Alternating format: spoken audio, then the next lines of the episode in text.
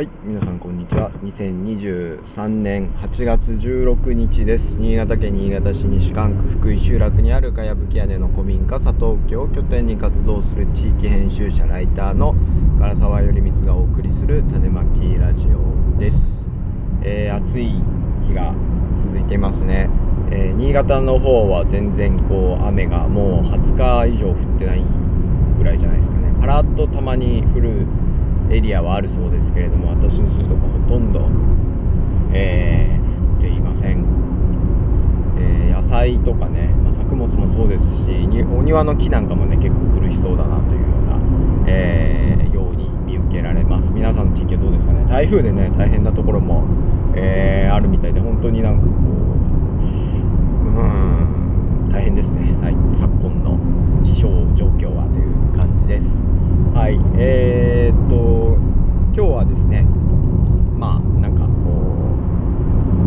うもうちょっとみんながこう人助け 人助けというかなんか助け合える社会になるといいよなっていうのを仕事を通じたり、まあ、活動を通じて思ってるっていう話を、えー、したいと思うんですけれども、えー、私はあのその西関区新潟市西関区の福井集落というところでですねあのまあ普段暮らしているわけですけれども、まあ、かやぶき屋根の保存活動とかあと週末農業サークルの牧時村とかですね人がこう集う場だったりなんかこう文化を守る地域で何かを引き継いでいく、えー、活動っていうものをこれはまああの仕事ではなくですね、えー、家庭でもなく本当にプライベートの中で、まあ、時間も使うし、まあ、お金も使いながらですね、えー、そういうことをまあ半分趣味でしているわけですね。でそれがまあよくそういう何て言うんですかね損するようなことをやるよねと言われたりとかですね。わざそんなことやって偉いねと言われたりしてまあそういうことやってるのが特殊な人というようなまあ感じで見られてしまうんですけれど見られるのがなんか今の社会だと一般的かなというような気もするんですけれどもなんかうんそれが一般的じゃんあのそういう仕事以外でまあ、地域のためとか人のためとかですね人助けとかっていうのをやっぱりする人がすること自体がなんか当たり前になった方が、まあ、世の中良くなるだろうしこう安心して暮らせる世の中になるだろうなというふうにはまあ私自身は思っていてですね、まあ、自分は自分でそれを、えー、やっていくし周りの人にもそういうのを取り組んでほしいなというふうに思ってるんですね。で私の、えー、仕事で大きい部分であの長岡の長岡市の方でえー、町づくりかとか地域づくりあと NPO 活動などを支援する、えー、市民長岡市民共同センターというところに、えー、所属して働いてるんですけどそちらもそういうですねあの行政が福祉として、えー、何か困ってる人を助けるとかそうではなくてですね市民の人たちというかですね住民が自ら自分たちでこう相互扶助的にこう助け合っていけるようなまあ、えー、環境づくりというかですねまあそういう、えー、助け人助けというか社会貢献というかですね地域貢献をする、まあ、主体をたくさんこう生み出していきたいというところで、えー、活動している、まあ、わけですので、まあ、そういったところもあってですね、まあ、そういう、うん、人助けみたいなのをとか福祉、まあ、社会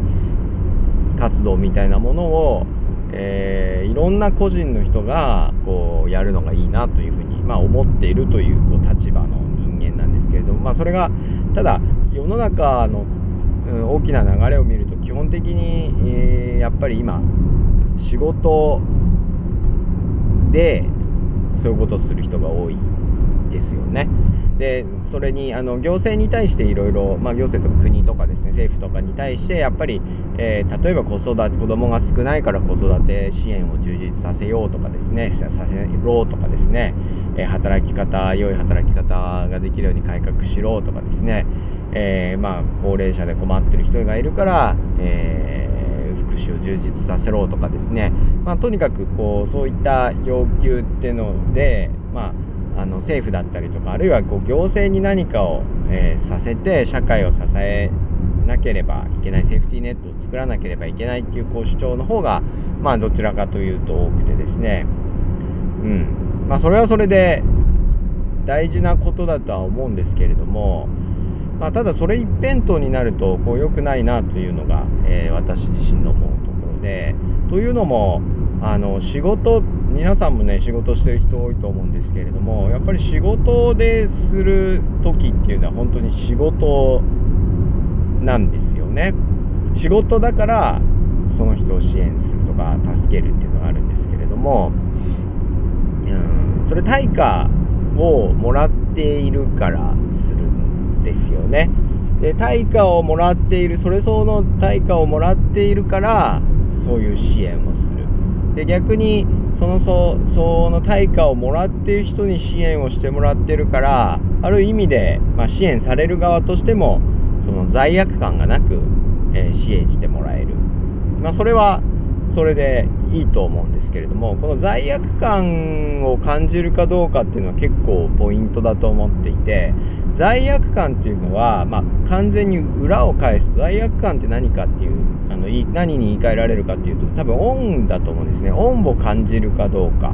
であのー、やっぱり人間なので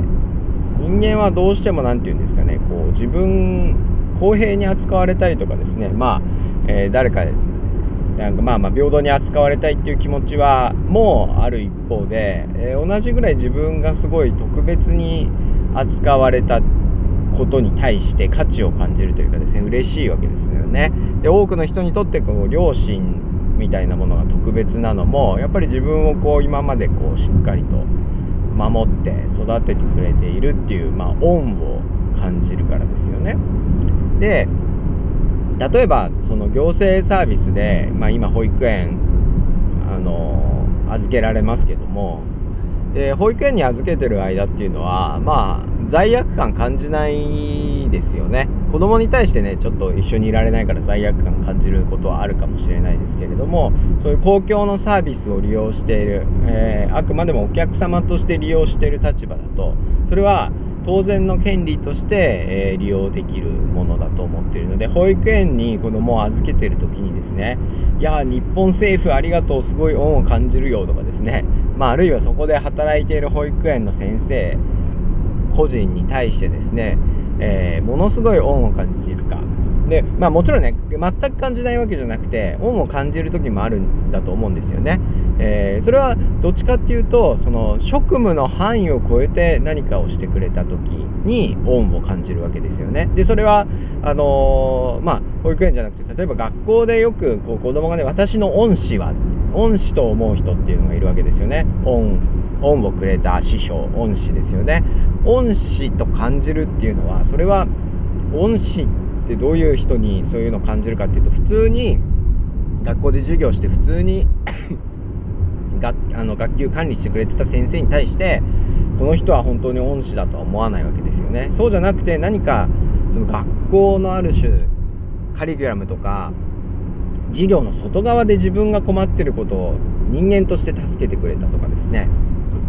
人間として一人の人間として特別に自分に向かい合ってくれたから恩を感じるわけですね。でそこで初めて恩師とかですね、えー、いう 概念が出てくるわけです。で、で当然それはその行政サービスというかですねあのそういう公共の福祉の中でも恩を感じることっていうのはそれあるとは思うんですけどもそれはあくまでもそのお金をもらってる人がプラスアルファで何かしてくれた時に初めて恩を感じるということだと思うんですよね。ででもそうじゃなければ当然のあの要は権利として、え利用をするわけです。で、これがじゃあ公共のサービスじゃなくてですね、あのまあ、昔はそういう人も多かったわけですけど、仮に近所のあまあ、仮にもう、えーと、保育園というものがなくて仮にこう自分の両親に、えー、毎日子供を預けて見てもらっていたらそれは自分の両親に対して恩をとても感じるわけですよね。でまあ、オンでありかつ罪悪感負担をかけてしまっているなっていう気持ちを感じるわけです。でそれを、まあ、いつか返そうねぎらおうとかですね。あるいは自分が同じ、えー、立場に立った時に何か支えようっていうですね。そういう気持ちが湧いてくるわけですね。これがまあ両親だもそうですし例えば昔だと結構近所でじゃあもうあのまとめて子供を預かってくれるあお母さんみたいな人がいてですね。あのそこにお願いして集めていたと。でまあ当然 対価ゼロってことはないとは思うんですけどもその今のこのいわゆる市場原理というかですね市場システムのようなものではない、えー、形での、まあ、お支払いをしてたと思うんですけれどもそれはやっぱりあ地域でこういう人が預かってくれてるから本当に助かるありがとう恩を感じるっていうようななんかある種こう気持ちを含めて、えー、助けてもらっている。でそれはやっぱり保育園に預けるのと比べたらものすごく恩もあるしその人に負担をかけてるなみたいなこう罪悪感も、えー、感じるわけですよね。で別に保育園に預けるじゃなくても例えば子供が、えー、児童館に子供同士で勝手に遊びに行って遊んでる分には何にもなんかこう負担心理的な負担は親としてあんまりないですけれども例えばどっち友達の家に自分の子供が遊びに行ってこう面倒を見てもらってるっていうのはこう結構私は罪悪感を感じるというかですね、罪悪感、まあ、イコール恩を感じるわけですよね。でもそれは、公共施設を利用してたりとか、あるいは学童保育を利用してたりしたら、公共サービス利用してたら、なんかあんまりそこに恩みたいなものは感じないわけですよね。で、まあ、えー、そのバランスは大事だと思うんですけれども、今のこう社会の中では、そのあまりにも恩を感じて、えー、いる機会っていうのは少ない公共の福祉福祉とかまあ、えー、人助けっていうのを全部仕事になってしまうとそれは何て言うのかな人が人に恩を感じる機会っていうのがほとんどなくなっちゃってですね。恩を感じる恩を受け取ったからいつか自分が未来に返そう誰か支えよう自分が人を助けられる立場になったら、えー、支えようっていうような、まあ、気持ちですよね、まあ、そういう気持ちでおそらく社会のセーフティーネットっていうのは今まで長い時代築かれてきたと私は思うんですけれどもそれが今その福祉自体もやっぱり相応の対価をもらっている職員しかしないってなってくるとこれ恩じゃなくて恩をもらったから自分も恩を送るとかですね人に助けてもらったから私も助けてもらうじゃなくてですね、えー、それ相応のお金がもらえるから人助けをするっていうマインドに変わってしまうわけですよね。で当然そういうふうにおかあのある種その感情とかですね思いを切り離して